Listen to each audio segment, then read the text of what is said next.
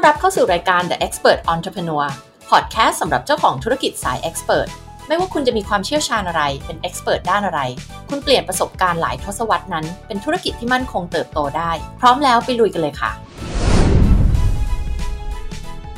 สวัสดีค่ะ วันนี้นะคะ จะมาชวนทุกคนเข้าเวิร์กช็อปฟรีสุดพิเศษนะคะ ในช่วงปลายปีนี้นะคะนั่นก็คือวันที่ 22 23 24 ธันวาคมนะคะเวลา 2 ทุ่มถึง 3 ทุ่มครึ่งเวิร์กช็อปนี้ชื่อว่า building a successful expert based business in 2022 นะคะ ก็คือมาสร้างธุรกิจ expert based business ที่ประสบความสำเร็จกันในปี 2022 คือปีหน้านั่นเองนะคะเวิร์กช็อปนี้สำหรับใครนะคะ หลักๆแล้วนะ หลายคนอาจจะยังไม่เข้าใจว่า expert based business คืออะไรนะคะ จริงๆแล้วในต่างประเทศเนี่ยคำว่า expert business หรือว่า expert based business เนี่ยจะเป็นคำที่คุ้นหูกันอยู่แล้วนะคะว่าหมายถึงธุรกิจที่ใช้ประสบการณ์ความรู้ความเชี่ยวชาญของเรานะคะในการที่เราเป็น expert ในเรื่องของอะไรสักเรื่องหนึ่งเนี่ยนะคะมาเปิดธุรกิจ consulting ธุรกิจ coaching ธุรกิจอะไรก็ได้ที่เป็น service based expert based นะคะนั่นก็คือคุณได้ใช้ความรู้ความเชี่ยวชาญของคุณนะคะในการช่วยลูกค้าของคุณแก้ปัญหาอะไรสักอย่างหนึ่งนะคะนั่นคือความหมายของธุรกิจ expert based business ในประเทศไทยอาจจะมีความหมายที่แตกต่างกันออกไปนะคะ บางท่านอาจจะคิดว่า เอ้ย มันคือการทำคอร์สออนไลน์ขายหรือเปล่าอะไรเงี้ย อันเนี้ยไม่ใช่นะคะ ไม่ ไม่ได้หมายเพราะว่าไม่ใช่ แต่ว่าไม่ใช่ในความหมายเดียวที่นาพูดถึงเวลาที่นาพูดถึงคำว่าธุรกิจที่เป็น expert based business เนี่ย professional based ทั้งหลายเนี่ยนะคะ นั่นคือมีหลักๆอยู่ประมาณ 3 กลุ่ม เพราะว่านิดาเน้นในเรื่องของกลุ่มลูกค้าที่ต้องการทำธุรกิจ expert based business ที่เป็นแบบ high end high ticket นะคะ แล้วแต่ว่าเราจะเรียกอะไรนะคะ นั่นก็คือคุณเป็นผู้เชี่ยวชาญ แล้วก็เป็นคนที่เป็นอันดับต้นๆ ของวงการที่คุณอยู่นะคะ แล้วคุณก็ต้องการที่จะ charge premium fee หรือว่า top of market เลยก็ได้นะคะนั่นก็คือออยู่ในเรนจ์ของท็อป 10%ของธุรกิจต่างๆ ของคู่แข่งต่างๆ ที่อยู่ในอุตสาหกรรมเดียวกันนิดานะคะสำหรับใครที่ยังไม่รู้จักกันนิดาเป็น business consultant นะคะ เป็นนักกลยุทธ์การตลาด แล้วก็เป็น master certified coach ด้วยนะคะ ประสบการณ์ทำงานเดิมทีแล้วก็อยู่ในบริษัท Fortune 500 มาหลายปีนะคะ ไม่ว่าจะเป็นบริษัท L'Oreal Unilever นะคะ ก็ทำด้านการตลาดให้กับแบรนด์ต่างๆ ก่อนที่จะมาเริ่มทำธุรกิจของตัวเองนะคะ เมื่อประมาณ 15-16 ปีที่แล้ว ซึ่งนิดาก็เป็นเจ้าของหนังสือที่ขายทั่วโลกนะคะ ในถ้าใครสนใจหาซื้อก็สั่งซื้อได้จากใน Amazon นะคะหนังสือเล่มนี้ที่อยู่ในด้านล่างวิดีโอนั่นเองนะคะ ชื่อหนังสือ One to Millions Entrepreneur นะคะเล่มนี้เป็นภาษาอังกฤษนะคะยังตอนนี้ยังไม่มีเล่มแปลภาษาไทย เป็นหนังสือที่พูดถึงเกี่ยวกับธุรกิจ coaching consulting expert based service base นะคะ ใครที่ต้องการที่จะทำธุรกิจที่ high end อยู่ในกลุ่มตลาด high end นะ ก็คือเน้นขายลูกค้าที่ต้องการโซลูชันที่ดีที่สุดในตลาด ขอย้ำว่านิดาไม่ได้สอนในเรื่องของการทำคอร์สออนไลน์ขาย หรือว่าคุณจะทำด้วยก็ได้ แต่อันนั้นอะไม่ใช่ความหมายของคำว่าธุรกิจ expert based business ที่นิดาพูดถึงนะคะตรงนี้นะขอ clarify นิดนึงไม่งั้นหลาย ๆ คนอาจจะเข้าใจผิดนะ เพราะว่าบางทีถ้าเราไปดูพวกแบบคอร์สออนไลน์ต่างๆ ที่ขายอยู่ในไทยเนี่ยอาจจะมีคนบอกว่าอ่าไปเปิดคอร์สเกี่ยวกับ expert business หรืออะไรอย่างเงี้ยนะคะซึ่งอันนั้นก็เป็น expert business ในความหมายของเขานะคะ แต่สำหรับที่นิดาพูดถึงเนี่ยเป็นคนละแนวกันนะคะอาจจะเป็นเรื่องคล้าย ๆ กันก็คือคุณใช้ความรู้ความเชี่ยวชาญเหมือนกันแหละ แต่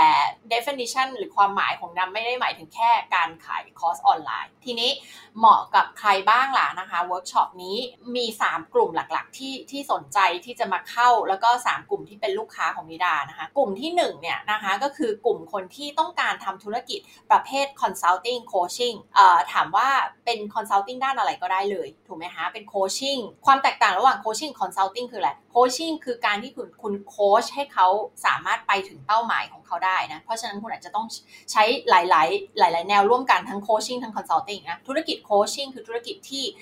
ช่วย นะคะอาจจะประกอบไปด้วยการ training ด้วย คือสอนแล้วก็โค้ชเขาในเรื่องของ mindset ในเรื่องของความคิดในเรื่องของ motivation เรื่องของ action ที่ต้อง take เพื่อที่จะไปถึงเป้าหมายของเขาได้นะ อันนี้คือธุรกิจที่เป็นกลุ่มของ coaching consulting นะคะคือธุรกิจที่ให้คำปรึกษา นั่นแปลว่ารวมถึงเรื่องของการวิเคราะห์ ปัญหาแล้วก็บอกวิธีการให้เลยนะคะว่าต้องทำยังไงนะซึ่ง coaching จะไม่ใช่เป็นแบบนั้น consulting คือการที่คุณต้องวิเคราะห์ปัญหาคล้ายๆ เหมือนเป็นหมออะเข้าไปวินิจฉัยปัญหานะคะ แล้วก็ให้ solution บอกลูกค้าเลยว่าวิธีแก้ในปัญหานี้คืออะไรนะคะอันนั้นคือธุรกิจ consulting ทีนี้ consulting มันก็จะมาได้ทุกด้านเลยถูกไหมไม่ว่าคุณจะเป็น consulting ในด้านของ PR branding การตลาด sales logistics บัญชีไฟแนนซ์อะไรเงี้ยทุกอย่างได้หมดเลยถูกไหมคะคุณจะเป็นผู้เชี่ยวชาญในเรื่องของอะไรยิ่ง specific ยิ่งดี ยิ่งเจาะจงเนี่ยยิ่งดีหลายคนเข้าใจผิดว่า อ๋อ ต้องเป็น generalist ก็คือฉันต้องรู้แบบครอบจักรวาลเลยนะ ถ้าสมมุติว่าฉันจะไปช่วยคนเกี่ยวกับเรื่องของการสร้างธุรกิจ ฉันต้องรู้ทุกเรื่องที่เกี่ยวกับธุรกิจนั้นเลยไม่ใช่ อันนี้เป็นความเข้าใจที่ผิดนะคะว่าคนเราต้องเป็น generalist จริง ๆ แล้วการที่เราเป็น specialist เนี่ยคือดีกว่า เพราะมันช่วยให้เราเป็นผู้เชี่ยวชาญเฉพาะทางด้านนั้นไปเลย ทีนี้กลุ่มที่ 2 คืออะไรนะคะกลุ่มที่ 2 คือกลุ่มของคนที่เป็นเจ้าของธุรกิจหรือเป็นโซโลพนัวนะคะคือคุณเป็นเอ็กซ์เพรสในด้านใดด้านหนึ่ง เช่น คุณอาจจะเป็นผู้เชี่ยวชาญในกะคุณเป็นอาชีพทนายหมอนักบัญชีนะคะเป็นคนวางแผนด้านการเงินเป็นอะไรที่เกี่ยว เฉพาะทางด้านใดด้านหนึ่งไปเลยนึกออกไหมคะแล้วก็กลุ่มที่ 3 ก็คือกลุ่มของคนที่เป็นผู้บริหารนะคะในองค์กรมาก่อน มีประสบการณ์ 10 ปี 20 ปี 30 ปีนะคะ แล้ววันนี้เนี่ยต้องการที่จะใช้ประสบการณ์ความรู้ทั้งหมดนะที่อุ้ยเคยไป ใช้ในเขาเรียกว่าแรงกายแรงใจทุ่มเท ทุกสิ่งทุกอย่างของชีวิตตัวเองเนี่ยช่วยเขาสร้างองค์กร ช่วยคนอื่นสร้างธุรกิจของตัวเองขึ้นมา แล้ววันนี้คุณต้องการนำประสบการณ์ทั้งหมดเหล่านั้นเนี่ยถึงเวลาแล้วนะคะมาสร้างธุรกิจของตัวเอง เพื่อสร้างอิสรภาพในทุกๆ ด้านให้กับชีวิต ไม่ว่าจะเป็นเรื่องของการเงินไลฟ์สไตล์คุณภาพชีวิตนะคะอิสระในทุกด้าน เหล่านี้นะคะ 3 กลุ่มใหญ่ ๆนะคะ กลุ่มที่ 1 ทวนใหม่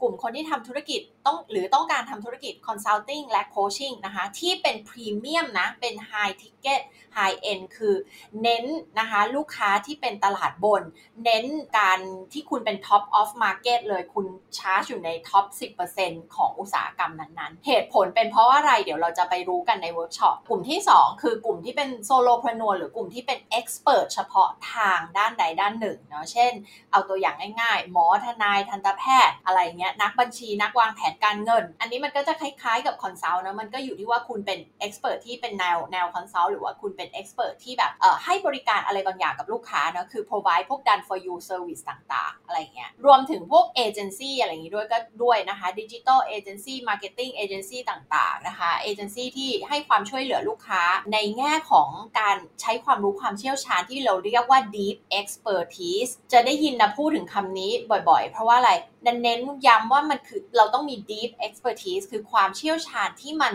ลึกที่มันรู้มากกว่าคนทั่วไปในอุตสาหกรรมนั้นๆนะคะนั่นคือเหตุผลเดียวแหละ ที่คนเขาถึงจะต้องมาจ่ายเราพรีเมียมฟรีถูกไหมแปลว่าคุณต้องมีประสบการณ์มีความรู้ความเชี่ยวชาญที่มากในเรื่องนั้น ไม่ใช่แบบเออกำลังศึกษาอยู่ แล้วก็จะไปจะไปให้ความรู้ความเชี่ยวชาญนี้ไปไปให้ความรู้กับลูกค้ามันก็ไม่ได้ถูกไหมจะไปให้คำปรึกษาก็ไม่ได้เพราะว่าอะไรก็ตัวเองยังเพิ่งเรียนรู้อยู่นะคะเพราะฉะนั้นกลุ่มลูกค้าที่นิดาเอาเป็นว่าเรื่องที่นาเชี่ยวชาญนะคะ คือคนที่มี deep expertise แล้วต้องการที่จะสร้างธุรกิจที่มั่นคงเติบโตนะคะ ไม่ว่าคุณจะมีธุรกิจอยู่แล้วนะคะ หรือกำลังคิดที่จะเริ่มธุรกิจนั้นในปี 2022 นี้ จริง ๆ แล้วนะคะจะบอกว่ากลุ่มของธุรกิจเหล่านี้มันกว้างมาก ๆ เลยนะเวลาที่น่ะเปิดลงทะเบียนแล้วนะเห็นคนกรอกข้อมูลมาให้นะคะ ว่าคุณทำธุรกิจอะไรอยู่หรอเออเป็นผู้เชี่ยวชาญเรื่องอะไรอยู่แล้วแล้วเวลา ดูข้อมูลตรงนี้จะสนุกมากเลยนะคะ แบบบางคนมีประสบการณ์ 10 20 30 ปีนะคะเอ่อแล้วแบบเฉพาะทางมากๆ คือแบบอุ๊ยมีความเชี่ยวชาญเรื่องนี้ด้วยหรออะไรเงี้ยบางครั้งก็เพิ่งมาเจอครั้งแรกอะไรเงี้ยนะคะเพราะฉะนั้นเนี่ยจะบอกว่ามันมีโอกาสเยอะมาก มันมีอะไรที่บางทีเราคิดไม่ถึงเนาะว่าเฮ้ยประสบการณ์ความรู้ความเชี่ยวชาญของเราเนี่ยมันจะเอาไปทำเป็นธุรกิจได้ด้วยหรออะไรเงี้ยเรารู้ว่าเอ้ยเราทำเรื่องนี้มาแบบนานมากแทบจะครึ่งชีวิตแล้วแต่ว่าเราไม่เคยคิดมาก่อนว่าเออมันมีธุรกิจประเภทนี้ได้ด้วยหรอบอกเลยว่ามันมีนะคะ ให้คุณถามคำถามนี้กับตัวเองค่ะว่า สิ่งนี้ที่คุณสมมุติคุณทำงานอยู่ในองค์กรนะคะ แล้วคุณเคยช่วยองค์กรทำเรื่องนี้ประโยชน์ที่องค์กรได้จากการที่มีคุณอยู่ในองค์กรนั้นคืออะไร ไม่ว่าจะเป็นยอดขายที่เพิ่มมากขึ้นทางตรงหรือทางอ้อมนะคะหรือเขา save cost อะไรบางอย่างหรือเปล่าคุณช่วยบริษัทเนี่ยประหยัดเงิน โดยการทำอะไรบางอย่างให้กับบริษัทนั้นหรือเปล่านะคะคุณลองคิดดูสิว่า skill เนี้ยมันเป็นที่ต้องการมากแค่ไหน สมมุติคุณออกมาแล้วคุณมาเปิดธุรกิจแบบช่วยองค์กรขนาดเล็กกลางใหญ่นะ SME หรืออะไรก็แล้วแต่นะคะสามารถที่จะทำได้แบบองค์กรใหญ่ที่เคยทำนะคะ ในเรื่องเดียวกันอะ่ะคุณคิดดูสิแล้วมันไม่มีใครทำอะนะคะ คุณก็จะเป็นแทบจะเป็นคนเดียวที่ทำแทบจะไม่มีคู่แข่งหรือมีคู่แข่งน้อยมากๆ ถูกไหมคะนี่แหละคือโอกาสที่มหาศาลมากๆนะคะ ของอตลาดที่มันว่างอยู่มากๆของประเทศไทย ธุรกิจ consulting เนาะอย่างที่บอกคือมันกว้างมากๆ แทบจะทุกอย่างเนี่ยเราสามารถที่จะ consult ให้กับลูกค้าเราได้ ทุกวันนี้ต้องบอกว่า information หรือ knowledge อะความรู้อะมันไม่ได้เป็นสิ่งที่หายากต่อไปแล้วทุกวันนี้คุณเข้า Google ได้ถูกไหมเออ MIT กับ Harvard เนี่ยนะมหาวิทยาลัยอันดับต้น ๆ ของโลกเนี่ยมา tag team ร่วมหุ้นกันไปซื้อแพลตฟอร์ม คอร์สออนไลน์ถูกไหมเพื่อทำอะไรเพราะเขารู้แล้วไงคะว่าต่อไปอะมหาวิทยาลัยจะถูกลดบทบาทลงเยอะเยอะมากนะคะ คนจะไม่ได้สนใจแล้วต้องมีปริญญาตรีปริญญาโทไหม แต่คนจะต้องการอะไร คนจะต้องการ skill set อะไรบางอย่าง นั่นคือเหตุผลที่ทำไม MIT กับ Harvard ถึงได้รวมตัวกันไปไปซื้อออนไลน์แพลตฟอร์ม เราจะเห็นการเปลี่ยนแปลงที่เกิด disruption มากมายในโลกใบนี้นะคะ ที่สะท้อนให้เห็นว่าทุกวันนี้มันไม่ใช่โลกที่เป็นยุคอุตสาหกรรมต่อไปแล้ว ที่ทุกวันแต่ก่อนเราคิดว่า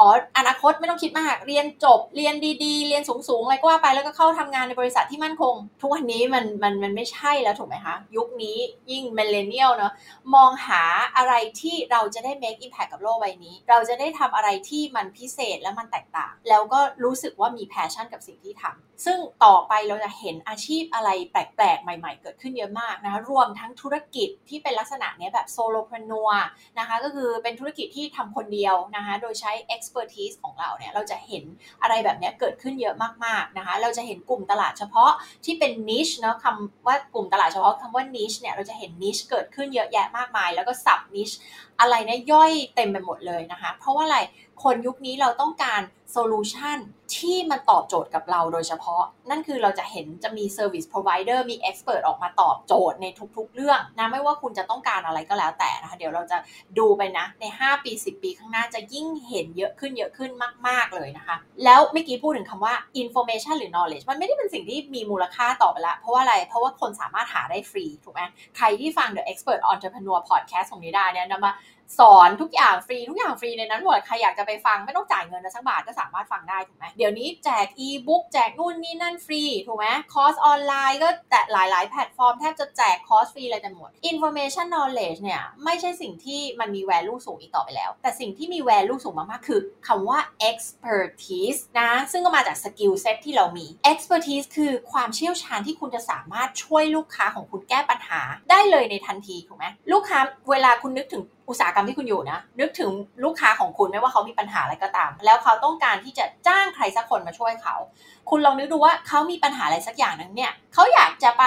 ซื้อคอร์สมานั่งฟังไหมว่าปัญหาของเขามันจะต้องแก้วิธียังไง ถ้าตลาด low ticket นะคะอาจจะเป็นอย่างนั้น แต่ตลาด high ticket ที่เราพูดถึง เราพูดถึงคนที่เป็น high level buyer เนี่ยเขาต้องการอะไรเวลาคนเราซื้อของที่อยู่ท็อป 10%ของราคาในตลาดนั้นนะเราต้องการอะไร เราต้องการโซลูชันที่ดีที่สุด เราไม่ต้องการลองผิดลองถูก เพราะฉะนั้นเนี่ยถามว่าคนที่แบบต้องการแก้ปัญหาอะไรสักอย่างหนึ่งเช่น เป็นเจ้าของธุรกิจแล้วก็ต้องการที่จะแก้ปัญหาในเรื่องของระบบการขายทั้งหมดเลยอะหรือระบบการตลาด หรือการดึงดูดลูกค้ามีคุณภาพเข้ามาในธุรกิจ ถามว่าเขาอยากจะไปซื้อคอร์ส ออนไลน์ 999 บาท เพื่อมานั่งฟังแม้ว่า ฉันจะแก้ปัญหานี้ยังไง ไม่เขาก็จะไปจ้างผู้เชี่ยวชาญที่เป็นเอ็กซ์เพรสแล้วคนเหล่านี้จะมีคำพูดอยู่คำหนึ่งที่นิดาเห็นว่ามันคอมมอนนะ ที่เจอบ่อยๆ ก็คือใครเก่งที่สุดในเรื่องนี้ได้ไหมคะในตลาดนี้ถ้าพูดถึงเรื่องของ Sales Process ใครเก่งที่สุด อะไรเงี้ย แล้วเขาก็จะไปตามหา อาจจะมาจากการรีเฟอร์บอกต่อจากคนรู้จัก อาจจะมาจากการแบบวันหนึ่งก็ไปเห็นหนังสือของคนนี้อะไรอะคนนี้เชี่ยวชาญในเรื่องนี้แล้วอ่านแล้วเฮ้ยคนนี้รู้จริงนะคนนี้เป็นเอ็กซ์เพรสตัวจริง อาจจะมาได้จากหลาย ๆ ทางทั้งช่องทางการตลาดทั้งมารู้มาจากคนรู้จักหรืออะไรก็แล้วแต่ เกิดจากการบอกต่อ แต่คนที่เป็น high ticket buyer เขาจะมองหาสิ่งที่ดีที่สุด ในอุตสาหกรรมนั้นๆ ที่เป็น solution ที่ดีที่สุดสำหรับเขา เขาจะไม่ไปนั่งหาความรู้ความอะไรนะคะ เพื่อจะมาแก้ปัญหาด้วยตัวเอง แต่เขาเขารู้ดีว่าอะไร เขารู้ดีว่าเดี๋ยวกว่าฉันจะเก่งเรื่องนี้ได้ มันไม่ใช่แค่ฉันไปเรียนคอร์ส 999 บาท หรือฉันไปอ่านหนังสือเล่มหนึ่งแล้วฉันก็จะแก้ปัญหานี้ให้กับธุรกิจฉันได้ ไม่ เพราะว่าอะไร ในการที่จะเชี่ยวชาญเรื่องนี้ต้องใช้ประสบการณ์ 10-20 ปี ถูกไหมเพราะฉะนั้นเขาก็จะตัดปัญหาโดยการอะไร ไปจ้าง expert ในเรื่องนี้มาช่วยเขามาบอกเขาเลยว่า ฉันต้องทำอะไรบ้าง 1 2 3 4 หรือเผลอคือช่วยแก้ปัญหาเรื่องนี้ให้ฉันที ยิ่งคุณแก้ปัญหาให้เขาได้เร็วที่สุดได้มีประสิทธิภาพประสิทธิผลมากที่สุด ให้เขามี pain point หรือเจอปัญหาเจออุปสรรคระหว่างทางที่คุณช่วยเขาแก้ปัญหาเนี่ยได้ดีแค่ไหน ลด pain point ได้ดีแค่ไหน แล้วก็เพิ่มความสุขให้เขาได้มากขึ้นเท่านั้นทำให้ชีวิตของเขาดีมากขึ้นเท่านั้นเนี่ยคุณก็จะยิ่งชาร์จราคาที่พรีเมียมมากได้มากขึ้นเท่านั้น อะโอเคไหมคะนะเหมาะกับไม่ว่าคุณจะทำธุรกิจ coaching consulting ที่เป็นแบบ high ticket ให้คำปรึกษาในเรื่องอะไรก็แล้วแต่ ทีนี้แล้วข้อได้เปรียบตรงนี้ของคนที่เป็น consulting นะคะเป็นแบบเอ่อเขาเรียก solopreneur หรือเป็น practitioner ที่ทำเป็นบริษัทที่เป็นเล็ก ๆ ลงมาหน่อย เป็น consulting firm ที่เล็กลงมาเขาเรียกว่า boutique style consulting firm เนี่ยคุณคิดว่าข้อดีคืออะไรบ้าง ข้อดีหนึ่งเลยก็คืออะไร มีความเฉพาะทางมากกว่าถูกไหมก็คือ specialize ในด้านใดด้านหนึ่งไปเลย หรืออาจจะมีวิธีการมีเทคนิค มี methodology มี system อะไรบางอย่าง ที่แก้ปัญหาให้ลูกค้าได้ effective กว่า 4 เจ้าใหญ่นั้น อันนี้เราไม่ได้เทียบเพื่อให้มองว่าเราไปไปแข่งกับเขาไม่ใช่ แต่นะกำลังชี้ให้เห็นว่าการที่เรามีโอกาสตรงเนี้ยที่กว้างใหญ่ไพศาลมากๆนะคะ พื้นที่ของลูกค้าที่ไม่ได้รับการตอบโจทย์โดย Big Consulting Firm เขายังมีปัญหาอะไรบางอย่างอยู่ที่เราสามารถเข้าไปตอบโจทย์ได้ และตอบโจทย์ได้ดีกว่าด้วยถูกไหมข้อได้เปรียบของคนที่เป็น solopreneur เป็น boutique style consulting firm คืออะไร คือ ส่วนใหญ่แล้วจะจ้างคนหรือตัวเจ้าของเองเนี่ยจะเป็นผู้เชี่ยวชาญที่มีประสบการณ์เยอะมากๆ ไม่ใช่เป็นแบบเพิ่งจบมาใหม่ แล้วก็เพิ่งมาทำงานที่นี่ แล้วก็มาให้คำปรึกษาลูกค้านะไม่ใช่ แต่เป็นคนที่มีประสบการณ์สูง 10 20 30 40 ปีด้วยซ้ำในเรื่องที่ตัวเองทำเพ ราะฉะนั้นคุณภาพของการให้คำปรึกษาเนี่ยก็จะเป็นอะไรที่ดีมาก ๆ ถูกไหมคะ นั่นก็คือเหตุผลว่าทำไมคนถึงสามารถ charge high ticket ได้กับ boutique style consulting firm ของตัวเองอันนี้แค่หนึ่งตัวอย่าง นะอย่างที่บอกในเรื่องของ expert based business เนี่ยมันกว้างมากๆ มันไม่ได้หมายถึงแค่ธุรกิจที่เป็น consulting firm เท่านั้น ถ้าคุณทำธุรกิจ coaching นะคะไม่ว่าจะเป็น life coaching นะคะ relationship coaching executive coaching leadership coaching นะคะทำในเรื่องของ organizational development ช่วยองค์กร พัฒนายกระดับองค์กรนะคะทำเรื่องของ culture change ทำเรื่องของ change management คือช่วยองค์กรจัดการในเรื่องของการเปลี่ยนแปลงต่างๆ ที่เกิดขึ้นในองค์กรนะคะที่เกิดจาก disruption เกิดขึ้นจากนู่นจากนี่ต่างๆ นานาแล้วต้องมีการเปลี่ยนแปลง ส่งผลกระทบต่อพนักงานในองค์กรอะไรเงี้ยเหล่านี้ก็พยายามจะยกตัวอย่างนะคนผู้เป็นผู้เชี่ยวชาญในเรื่องของอสังหาริมทรัพย์อะไรเงี้ยก็ด้วยเกี่ยวหมดเลยนะคะพวกนี้เป็น expert based business ทั้งหมดเลย ทุกกลุ่มที่กล่าวมานะคะสามารถที่จะมาเข้าเวิร์กช็อปได้นะคะ จัดวันที่ 22 23 24 เวลา 2 ทุ่มถึง 3 ทุ่มครึ่งนะคะ ในกลุ่ม Facebook ของเราที่ชื่อว่ากลุ่ม Expert Entrepreneur นะคะ แต่ก่อนชื่อว่ากลุ่ม 1% Mindset นะคะ ตอนนี้เปลี่ยนชื่อมาเป็น Expert Entrepreneur แล้วนะคะ จะได้ตรงกับชื่อพอดแคสต์เราด้วย สามารถคลิกเข้าไปที่ลิงก์นะคะ แล้วก็ไป ตอบคำถามทั้งหมดนะคะ แล้วก็ลงทะเบียนได้เลย ในคำถามก็จะถามถึงเรื่องของธุรกิจที่คุณทำอยู่ หรือกำลังคิดจะทำนะคะ expertise ของคุณคืออะไร คุณมีความรู้ความเชี่ยวชาญในเรื่องนั้น เป็นผู้เชี่ยวชาญเรื่องนั้นอะมากี่ปีแล้วอะไรเงี้ยนะคะ ก็ตอบคำถามให้ครบ หลังจากตอบครบแล้วกด submit นะคะ ยังลงทะเบียนไม่เรียบร้อยนะคะ เพราะว่าเมื่อกดปุ่มลงทะเบียนเสร็จแล้วจะพาคุณไปที่กลุ่ม Facebook นะคะ คุณต้อง ใส่กรอกชื่อ แล้วก็อีเมลที่คุณใช้ลงทะเบียนเมื่อสักครู่นี้นะคะให้มันตรงกันนะคะ แล้วเดี๋ยวจะมีเจ้าหน้าที่รับคุณเข้ากลุ่ม Facebook นะคะ เพราะเดี๋ยวเราจะจัดเวิร์กช็อปในนั้นสำหรับใครที่อยู่ในกลุ่มอยู่แล้ว เพราะเคยเข้าเวิร์กช็อปอื่นๆ free workshop อื่นๆ ของเรามาก่อนนะคะ ก็ต้องลงทะเบียนอยู่ดี เพราะว่าเดี๋ยวจะมี workbook ส่งไปให้ทางอีเมลทันทีที่คุณลงทะเบียนนะคะ วิธีการเตรียมตัวนะคะ เดี๋ยวจะมีโพสต์การบ้านเตรียมตัวให้เลย ก่อนในกลุ่ม Facebook นะ ใครที่เข้ามาก่อนก็เดี๋ยวเตรียมจะได้มีเวลาไปคิดนะคะทำการบ้านมาก่อนที่จะมาเข้าเวิร์กช็อปวันที่ 22อ่าลงทะเบียนเข้ากลุ่ม Facebook นะคะ แล้วก็จะมีอีเมลส่งไปกดดาวน์โหลด workbook ยังไม่ต้องไปกรอกอะไรใน workbook นะคะ แค่พิมพ์เตรียมหรือถ้าใครใช้แท็บเล็ตใช้ iPad ก็เขียนในในนั้นได้ก็ไม่จำเป็นต้องพิมพ์ออกมา ถ้าใครชอบเขียนใส่กระดาษมากกว่านะคะ ก็พิมพ์ออกมาจากปรินเตอร์เตรียมไว้ล่วงหน้าได้เลยนะคะ เดี๋ยวเจอกันวันที่ 22 จะได้ไม่ต้องวุ่นวายว่าแบบไม่มี workbook หรือว่าหาไม่เจอหรืออะไรอย่างนี้ ไม่ได้มีการบ้านอะไรเยอะแยะมากมายหรอกแค่ให้เตรียมคิดอะไรหลาย ๆ อย่างมาเตรียมคำถงคำถามมาอะไรเงี้ยนะคะแล้วเดี๋ยวก็ได้เจอกันวันที่ 22ธันวาคม เวลา 2 ทุ่มถึง3ทุ่มครึ่งนะคะ วันที่ 1 คือวันที่ 22 วันที่ 2 คือวันที่ 23 แล้ววันที่วันสุดท้ายวันที่24 แล้วเดี๋ยววันที่ 25 เราจะมี Q&A session บอกไว้ก่อนเลย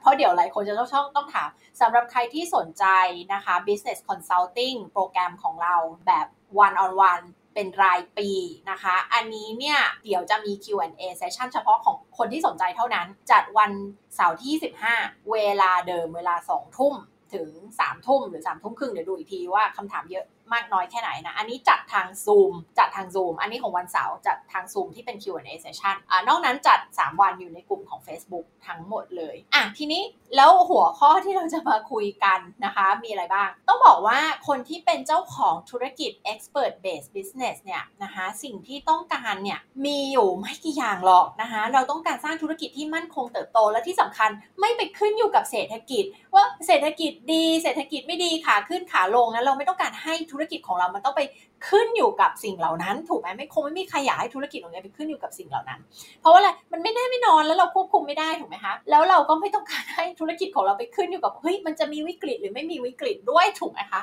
ดังนั้นเนี่ยเราจะมา bullet proof business ของเรานั่นก็คือเอ่อสร้างเกราะกันกระสุนนะคะ ให้กับธุรกิจของเรา ไม่ต้องไปขึ้นอยู่กับเศรษฐกิจ ไม่ต้องไปขึ้นอยู่กับวิกฤต ไม่วิกฤต มีโรคระบาดไม่มีโรคระบาดนะคะ แล้วอีกอย่างหนึ่งที่เจ้าของธุรกิจ expert based business นะต้องการก็คืออะไรต้องการที่จะสร้าง strong branding นะมีแบรนด์ที่ strong ที่จะสามารถดึงดูดลูกค้าที่คุณภาพสูงเข้ามาซื้อ service ของเราซื้อ expertise ของเราถูกไหมสิ่งที่เจ้าของ expert based business ไม่ชอบมากที่สุดคืออะไร คือการที่ลูกค้าบอกว่า อุ้ยแพงเกินไปซื้อไม่ไหว หรือมีข้อโต้แย้งสารพัดเลยถูกไหมคะ อันนี้เป็นสิ่งที่เจ้าของธุรกิจไม่ต้องการถูกไหมคะ เดี๋ยวเราก็มาฟังในเวิร์กช็อปนี้ว่ากุญแจสำคัญนะคะ ในการที่คุณจะดึงดูด high level clients หรือว่า high quality clients น่ะที่เป็นลูกค้าคุณภาพสูง ลูกค้าที่เป็น high ticket buyer ลูกค้าที่มีกำลังซื้อมาก ๆ เข้ามาซื้อ expertise ของคุณเข้ามาใช้ service ของคุณเนี่ยจะต้องทำอะไรยังไงบ้างนะคะ มันมี key success factor อะไรบ้างนะคะ เพราะว่าอันนี้ก็เป็นปัญหาหนึ่งที่หลาย ๆ คนเจออยู่เนาะ ก็คือเป็น expert มากเลย เก่งที่สุดในวงการนี้แหละนะคะ เออเชี่ยวชาญสุด ๆ เลย แต่ทำไมถึงดึงดูดลูกค้าผิดกลุ่มเข้ามา แล้วแบบ เอ้ย พอเราส่ง quotation ไปให้ทำไมเขามีอ้างนั่นอ้างนี่ หรือเขาบอกว่ามันแพงเกินไป หรือเขาจ่ายไม่ไหวนู่นนี่นั่น ข้อผิดพลาดที่จะเกิดต่อมาคือคุณก็จะไปลดราคานะซึ่งอันนี้แบบ ห้ามทำห้ามทำนะคะนี่ได้ไม่ได้ให้ลูกค้าขึ้นราคาขึ้นราคานะคะ เดี๋ยวจะมารู้ในเวิร์กช็อปนี้ว่าทำไมการที่จะไปลดราคานี่ถึงถึงห้ามทำแล้วจริง ๆ เหตุผลที่คุณดึงดูดลูกค้าเข้ามาผิดกลุ่ม หรือเขาดึงดูดเขาเข้ามาแล้วเนี่ยทำไมเขามีข้อโต้แย้งทำไมเขารู้สึกว่ามันแพงเกินไปเนี่ย เหตุผลที่แท้จริงไม่ใช่เพราะ มันแพงเกินไปจริง ๆ เหตุผลมันเป็นอย่างอื่นทั้งสิ้นเลยนะคะ เดี๋ยวมาดูว่า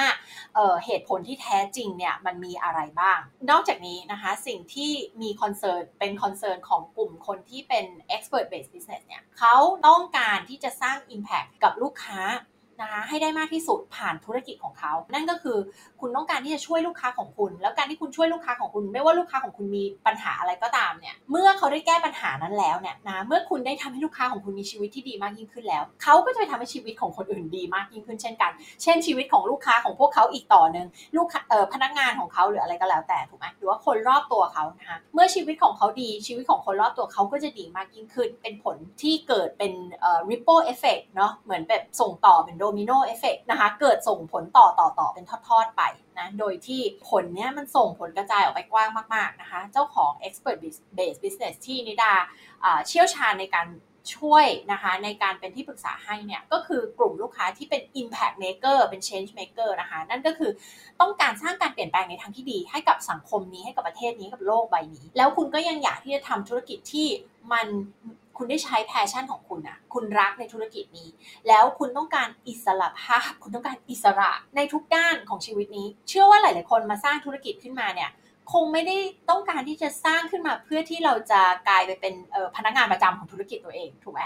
หรือว่าเขาเรียกว่าอะไรแล้วกลายเป็นพนักงานอันดับหนึ่งของธุรกิจตัวเอง ไม่ใช่ สิ่งที่เราจะช่วยคุณทำคือคุณจะต้อง work on business ของคุณไม่ใช่ work in business นะมันต่างนะ work on your business กับ work in your business นี่ไม่เหมือนกันนะ work in your business คือเหมือนคุณก็ลาออกจากการเป็นพนักงานประจำขององค์กรอื่นของธุรกิจอื่น มาเป็นพนักงานประจำของธุรกิจตัวเอง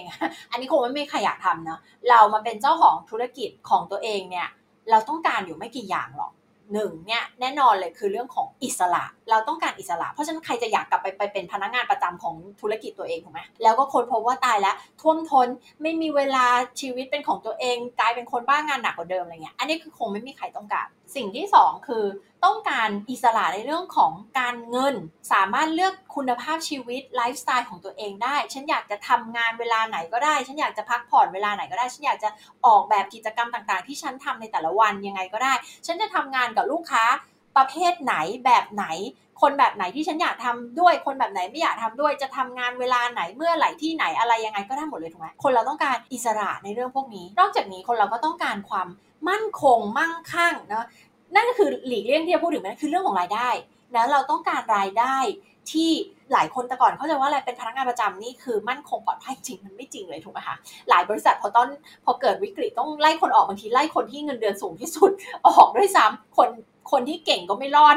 บางทีอะคนที่เก่งแต่เงินเดือนค่าตัวสูงอาจจะถูกออกด้วย เพราะฉะนั้นมันไม่มีความมั่นคงปลอดภัยอะไรนะ ในการที่เราทำทำงานอยู่ในองค์กรนะหลายคนเข้าใจว่าอาจจะมั่นคงปลอดภัยเขาเรียกโรคระบาดวิกฤตครั้งนี้โควิด -19 เนี่ยก็ได้ทำให้เราเห็นนะคะว่ามันไม่จริงนะคะไม่มีอะไรที่จริง สิ่งที่จริงที่สุดคือการที่เราทำอะไรที่เราควบคุมได้ด้วยตัวเองนี่แหละ เราควบคุมได้ ไม่ได้บอกว่าเราจะไม่เจอวิกฤต เราจะไม่เจอขาลง เราจะไม่เจออุปสรรคในธุรกิจของเราถูกไหมแต่เวลาที่ที่มันเจอเราควบคุมชีวิตเราได้ไงเวลาเราเจอปัญหา เราสามารถหาทางออกให้กับปัญหานั้นได้ ธุรกิจนี้อ่าเคยขายอันนี้แล้ว work ตอนนี้ขายไม่ work ก็เปลี่ยนไปขายอย่างอื่นได้ถูกไหมแต่เราเป็นคนชี้ชะตากรรมให้กับให้กับตัวเองอะเนาะมันไม่ได้ไม่ได้ขึ้นอยู่กับคนอื่นนะคะเพราะฉะนั้นหลาย ๆ คนก็มาทำธุรกิจของตัวเองเนี่ยคือ keyword เลยคือเรื่องของอิสระ ซึ่งมันเป็นอิสระของทุกเรื่องในชีวิตของเราจริง ๆ ซึ่งเดี๋ยวเราก็จะพูดเรื่องนี้กันนะคะแล้วก็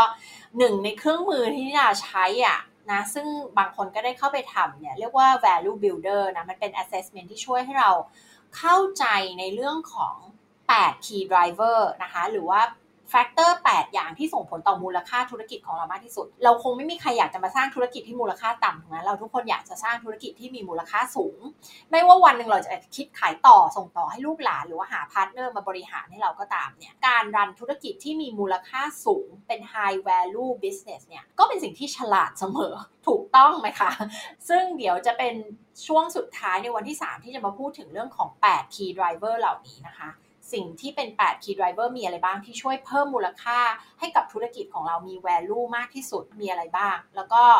เดี๋ยวจบเวิร์กช็อปแล้วใครที่สนใจที่จะประเมินธุรกิจของตัวเองเนี่ยเดี๋ยวนิดาให้ใช้ให้ทำแบบประเมินอันนี้เป็นแบบประเมินออนไลน์นะไม่ไม่ต้องเสียเงินนะคะนิดาเป็น practitioner ที่สามารถใช้เครื่องมือนี้ได้ด้วยนะคะก็เป็น consultant ที่ใช้เครื่องมือนี้ certify มา ก็สามารถที่จะจบเวิร์กช็อปเข้าใจแล้วว่า 8 key driver คืออะไรก็สามารถเดี๋ยวจะส่งลิงก์ให้ไปกรอกแล้วก็ทำ assessment เกี่ยวกับเรื่องนี้ได้เพื่อประเมินธุรกิจของคุณคุณจะได้รู้ อันนี้นิดาบอกเลยว่าเป็น assessment ที่ดีมากเพราะว่า คุณจะประเมินออกมาเลยนะว่าเต็มร้อยเปอร์เซ็นต์อะปัจจุบันคุณอยู่ที่กี่คะแนนนะบางคนมาเริ่มโปรแกรมที่ปรึกษากับนิดามาเป็นนิดาเป็น consultant ให้เนี่ยนะคะมาเข้า business consulting program บางคนเริ่มอยู่ที่ 50 กว่าคะแนน 60 กว่าคะแนนเนี่ยเราต้องการที่จะเพิ่มให้ไปได้ถึง 80-90%เพราะถ้า คุณได้คะแนน 80-90 คะแนนขึ้นไปแล้วเนี่ยนะคะรู้ไหมว่ามูลค่าธุรกิจของคุณจะมีมูลค่าสูงขึ้นโดยเฉลี่ย 71%นั่นแปลว่าวันหนึ่งถ้าเกิดคุณอยากที่จะขายธุรกิจของคุณนะคะ คุณจะขายได้มูลค่ามากขึ้นกว่าที่คุณจะไม่ไปทำอะไรเกี่ยวกับ 8 key driver เหล่านี้เลยนะคะ ก็คือทำยังไงมาก็ทำอย่างนั้นอะถ้าคุณไม่เคยทำในเรื่องของการประเมินมูลค่าธุรกิจแล้วก็เพิ่มมูลค่าธุรกิจให้กับ ธุรกิจตัวเองเนี่ยรู้ไหมคะว่าคุณอาจจะขายได้แค่ราคาประมาณ 2-3ถึงเท่าอย่างมาก แต่ถ้าคุณทำให้คะแนนมูลค่าธุรกิจคุณขึ้นไปถึง 80-90%เนี่ยมูลค่าธุรกิจคุณจะเยอะขึ้นเยอะมากๆ บางคนสามารถขายได้แบบ 30 เท่า ของรายได้ต่อปีกำไรต่อปี บางคนขายได้เจ็ดเท่า 12 เท่าอะไรเงี้ยเห็นไหมความแตกต่างมันต่างกันกับการที่คุณจะไปขายแค่ 2-3ถึงเท่าของกำไรต่อปี ในเมื่อคุณอุตส่าห์ทุ่มเทแรงกายแรงใจเหนื่อยมาขนาดนี้ในการทำธุรกิจของคุณมาแล้ว ถ้าวันหนึ่งคุณเกิดจะไปขายเนี่ยคุณจะคุณก็ควรจะต้องขายมันได้ maximum value ของมัน แต่ถึงคุณจะไม่เคยคิดจะขายธุรกิจของคุณเลยก็ตาม คุณก็ควรที่จะต้องรู้คะแนนตัวนี้เป็นการเหมือนประเมิน สุขภาพของธุรกิจของคุณ เหตุผลเป็นเพราะอะไร เหตุผลเพราะว่าการบริหารธุรกิจที่สุขภาพไม่ดี มันก็เหมือนปลวกขึ้นบ้านคุณน่ะ เหมือนมีน้ำรั่วเข้าบ้านคุณน่ะ หรือปัญหาอะไรบางอย่างที่มันค่อย ๆ เกิดขึ้นกับบ้านของคุณแล้วคุณไม่รู้ตัว มารู้อีกทีตายแล้วเป็นปัญหาใหญ่ไปแล้วเนี่ยแบบปลวกขึ้นบ้านแบบตายแล้ว แบบทำอะไรไม่ได้แล้วบ้านพังหมดแล้วเงี้ยนึกออกไหมแก้ไขไม่ทันแล้วอะไรเงี้ยนึกออกไหมคะธุรกิจก็เหมือนกันถ้าหากว่าคุณไม่คอยประเมินคุณไม่คอยดูนะคะว่า ฮ้ยใน 8 key driver มีอันไหนที่ไม่โอเคนะคะไม่มีอะไรต้องพัฒนาคุณไม่ดูคุณไม่สนใจเนี่ยนะคะมันจะเหมือนเป็นภัยร้ายที่มาแบบเงียบๆเลย แล้วคุณก็จะมารู้อีกทีคือมันเกิดปัญหาอะไรบางอย่างในธุรกิจของคุณแล้ว แล้วคุณก็ถึงจะรู้สึกว่าเออฉันต้องแก้ไขอะไรบางอย่างละอันเนี้ย บางทีมันอาจจะรู้สึกว่าเฮ้ยสายเกินไปหรือเปล่านะคะ หรือว่าแบบตายแล้วถ้าฉันแก้เรื่องนี้ตั้งแต่ 5 ปี 10 ปีที่แล้ว ฉันโอ้โหมูลค่าธุรกิจฉันมันก็จะแบบดีกว่านี้มากๆอะไรเงี้ยนะคะ ซึ่งเรื่องเนี้ย8 key driver เดี๋ยวก็จะไปพูดในวันที่ 3 นะคะ ของเวิร์กช็อปครั้งนี้นะคะ ก็อัดแน่นไปด้วยคุณค่าเช่นเดิมนะคะ เดี๋ยววันแรกเราก็จะมาพูดถึงเรื่องของอุตสาหกรรมต่างๆ มูลค่าของ ธุรกิจ coaching ทุกวันนี้เท่าไหร่แล้ว consulting เท่าไหร่แล้วนะคะ ตลาดอะไรบ้างที่น่าสนใจที่มีโอกาสอยู่เยอะแยะมากมาย วันที่ 2 เราจะมาพูดถึงเรื่องของoffer แล้วก็การสร้างความแตกต่างให้กับธุรกิจของคุณ ใครที่ติดตามพอดแคสต์ของเราอยู่จะรู้ว่าเราพูดถึงเรื่องของ innovation เรื่องของ differentiation บ่อยมาก เพราะว่าอะไรเดี๋ยวจะไปดูใน8 key factor driver เนี่ย เราจะรู้ว่า monopoly เนาะจริง ๆ ใครเคยฟังพอดแคสต์จะต้องเคยฟังเรื่อง 8 key driver อยู่แล้ว monopoly หรือว่าการที่เราเนี่ยมีสิ่งที่แตกต่างและ unique แตกต่างจากคนอื่นที่ไม่มีใครมี อันนี้คือ key driver อันดับหนึ่งที่ส่งผลต่อมูลค่าของธุรกิจคุณ นั่นคือเหตุผลทำไมนิดาถึง specialize ในเรื่องของการช่วยลูกค้า differentiate business ของตัวเอง อะไรที่คนอื่นเขาทำเยอะ ๆ แล้วเนี่ย อย่าไปทำมันค่อนข้างจะ counter intuitive เนาะคำภาษาไทยเลยนะ counter intuitive คือมันตรงข้ามกับสัญชาตญาณเราบอก ในการทำธุรกิจหลาย ๆ อย่างมัน counter intuitive มันขัดแย้งกับสิ่งที่เราคิดว่าสัญชาตญาณบอกให้เราทำเช่นหลายคนบอก เฮ้ย ขายของถูกคือดีง่ายงั้นไปขายของถูกดีกว่า ขายของราคาถูก ๆ ดีกว่า ลูกค้าไม่ซื้อลดราคาเลยอะไรเงี้ย จะบอกว่าความจริงคือการขายของถูกยากกว่าขายของแพง นะอันนี้ก็ counter intuitive คือขัดแย้งกับสิ่งที่เราคิดหรือสัญชาตญาณเราบอก เฮ้ย มันไม่เห็นจะตรงกับ common sense common sense ขายของถูกน่าจะง่ายกว่าสิอะไรเงี้ย ไม่จริง อันที่สองเวลาเราเห็นคนทำอะไรเรามักจะอยากจะกระโจนเข้าไปทำร่วมกับเขาด้วย ถูกไหมเวลาเราเห็นใครทำอะไรเราก็แบบว่า เฮ้ยไปไปทำร่วมกับเขาดีกว่า มันน่าจะขายดีนะอุ้ยใครๆก็เปิดธุรกิจประเภทนี้ทำคล้ายๆ ประมาณนี้งั้นฉันก็ไปทำเหมือนเขาดีกว่านะคะเพราะว่าอะไรทำไมคนส่วนใหญ่ทำแบบนี้รู้ไหมคะเพราะมันรู้สึกปลอดภัย มันรู้สึก safe safe ว่าอะไร safe ว่ามันมี demand ในตลาดแน่ๆมันมีคนต้องการสิ่งนี้แน่ๆไม่งั้นไอ้สิบเจ้ายี่สิบเจ้านี้ไม่ขายกันทุกวันนี้หรอกถูกไหมพี่ยังมายังขายสิ่งนี้กันอยู่งั้นเราก็ไปขายกับเขาด้วยอะไรเงี้ยมันมันดูเหมือนน่าจะเป็นอย่างนั้นถูกไหมแต่ความจริงแล้วมันไม่ใช่ ยิ่งคุณเข้าไปร่วมขายกับเขาเหมือนเหมือนกับเขานะ อันนี้คือการที่คุณแบบ another แบรนด์หนึ่งใน 20 แบรนด์ที่เขาทำอยู่แล้วอะมันก็ไม่แตกต่างถูกไหมคะ นั่นคือสิ่งที่เหตุผลที่เราบอกว่ากลยุทธ์อันดับหนึ่งคือคุณต้องแตกต่าง คุณต้อง differentiate คุณต้องคิดสิ่งที่เป็น new solution ขึ้นมา ซึ่งฟังในวันนี้อาจจะงงแล้วมันจะไปคิดอะไร new solution นะคะ เดี๋ยวไปคุยกันในเวิร์กช็อปว่าวิธีการที่จะ differentiate มันมีวิธีการไหนบ้างนะหลาย ๆ คนที่อาจจะเคยอ่านหนังสือ Blue Ocean มาในหลายคนบอกโอ้ยอ่าน Blue Ocean มาเออ Blue Ocean Strategy มันก็ make sense แต่พอจะมาคิดไอ้วิธีการหรือไอ้ Blue Ocean Strategy ของตัวเองก็คิดไม่ออกอะไรอย่างเงี้ยนะคะนึกไม่ออก นั่นไงนั่นคือเหตุผลที่นำมา specialize ในการเป็นที่ปรึกษาให้กับธุรกิจในเรื่องนี้คือการ differentiate นะคะทำยังไงให้คุณ charge premium price แล้ว stand out ออกมาจาก competition ทั้งหมดคือแยกตัวเองออกมาจากการแข่งขันทั้งหมดจนอยู่ในจุดที่เราเรียกว่าเราไม่มีการแข่งขันโดยตรงด้วยซ้ำนะอาจจะมีการแข่งขันโดยอ้อม แต่ไม่มีใครทำสิ่งที่เหมือนที่เราทำอันนี้คือจะเป็นสิ่งที่ดีที่สุดและสำหรับธุรกิจของคุณ แต่ต้องแตกต่างอย่างมีความสำคัญด้วยนะ คือคุณต้องแตกต่างในเรื่องที่ลูกค้าอยากได้ด้วย มันต้องแตกต่างในแง่ที่สร้างผลลัพธ์ที่ดีกว่าให้กับลูกค้า แก้ปัญหาอะไรให้กับลูกค้าในวิธีที่ดีที่สุด ได้ผลลัพธ์ดีที่สุดกว่า solution อื่น ๆ ที่มันมีอยู่ในตลาด นั่นก็จะช่วยลูกค้าในเรื่องของการสร้างความแตกต่างนะคะสร้างธุรกิจที่มี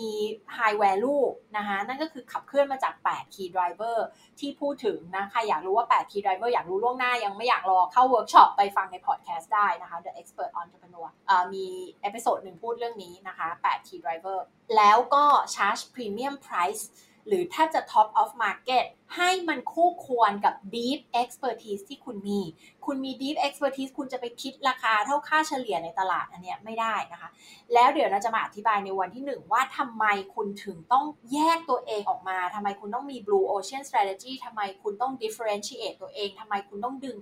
มี innovation ในธุรกิจของคุณ innovation ไม่ใช่เกี่ยวกับเทคโนโลยีอะไรนะคะ innovation คือการคิดวิธีการแก้ปัญหาด้วยวิธีการใหม่ที่ดีกว่าเดิมนี่คือคำว่า innovation นี่คือคำว่านวัตกรรม เพราะฉะนั้นทุกธุรกิจจะต้องมี innovation แล้วก็ charge premium ฟรี สร้างความแตกต่างสร้างโซลูชันที่ดีกว่าให้กับลูกค้าของคุณ make impact กับสังคมกับลูกค้ากับโลกกับประเทศถูกไหมคะ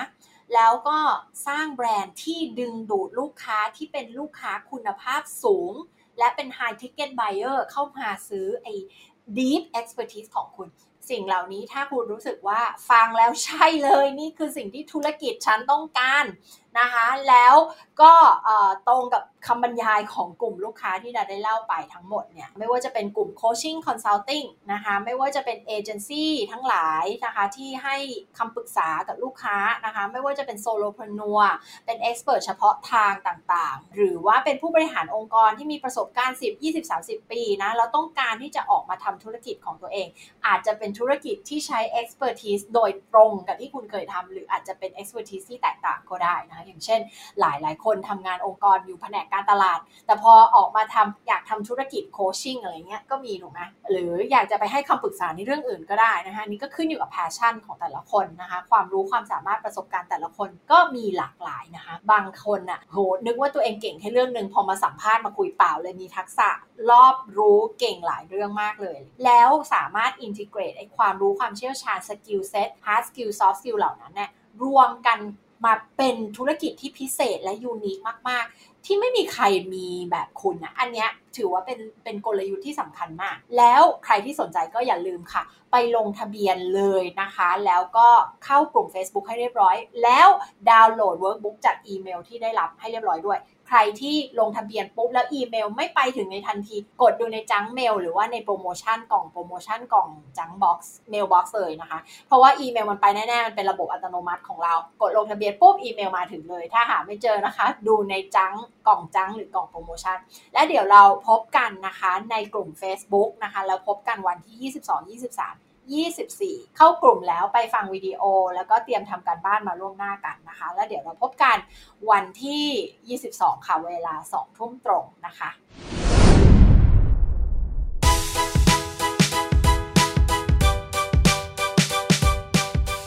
ขอบคุณที่ติดตามกันมากับอีกหนึ่ง episode ของเรา ติดตามนิดาได้ตามช่องทางต่างๆในต่อไปนี้ค่ะ Facebook โค้ชนิดา Instagram นิดาเลิศ .th Clubhouse นิดาเลิศ และสำหรับใครที่สนใจสั่งซื้อหนังสือ Shine from Within สามารถสั่งซื้อได้ที่เว็บไซต์ SE-ED Book รวมทั้งร้านขายหนังสือทั่วประเทศ และเว็บไซต์ที่ขายอีบุ๊กต่างๆด้วยค่ะ และใครที่สนใจหนังสือ One to Millions Entrepreneur ฉบับภาษาอังกฤษนะคะ สั่งซื้อได้ที่ Amazon นะคะ มีลิงก์อยู่ใน show note ของ episode นี้ค่ะ แล้วพบกันใหม่กับ The Expert Entrepreneur ใน episode หน้านะคะ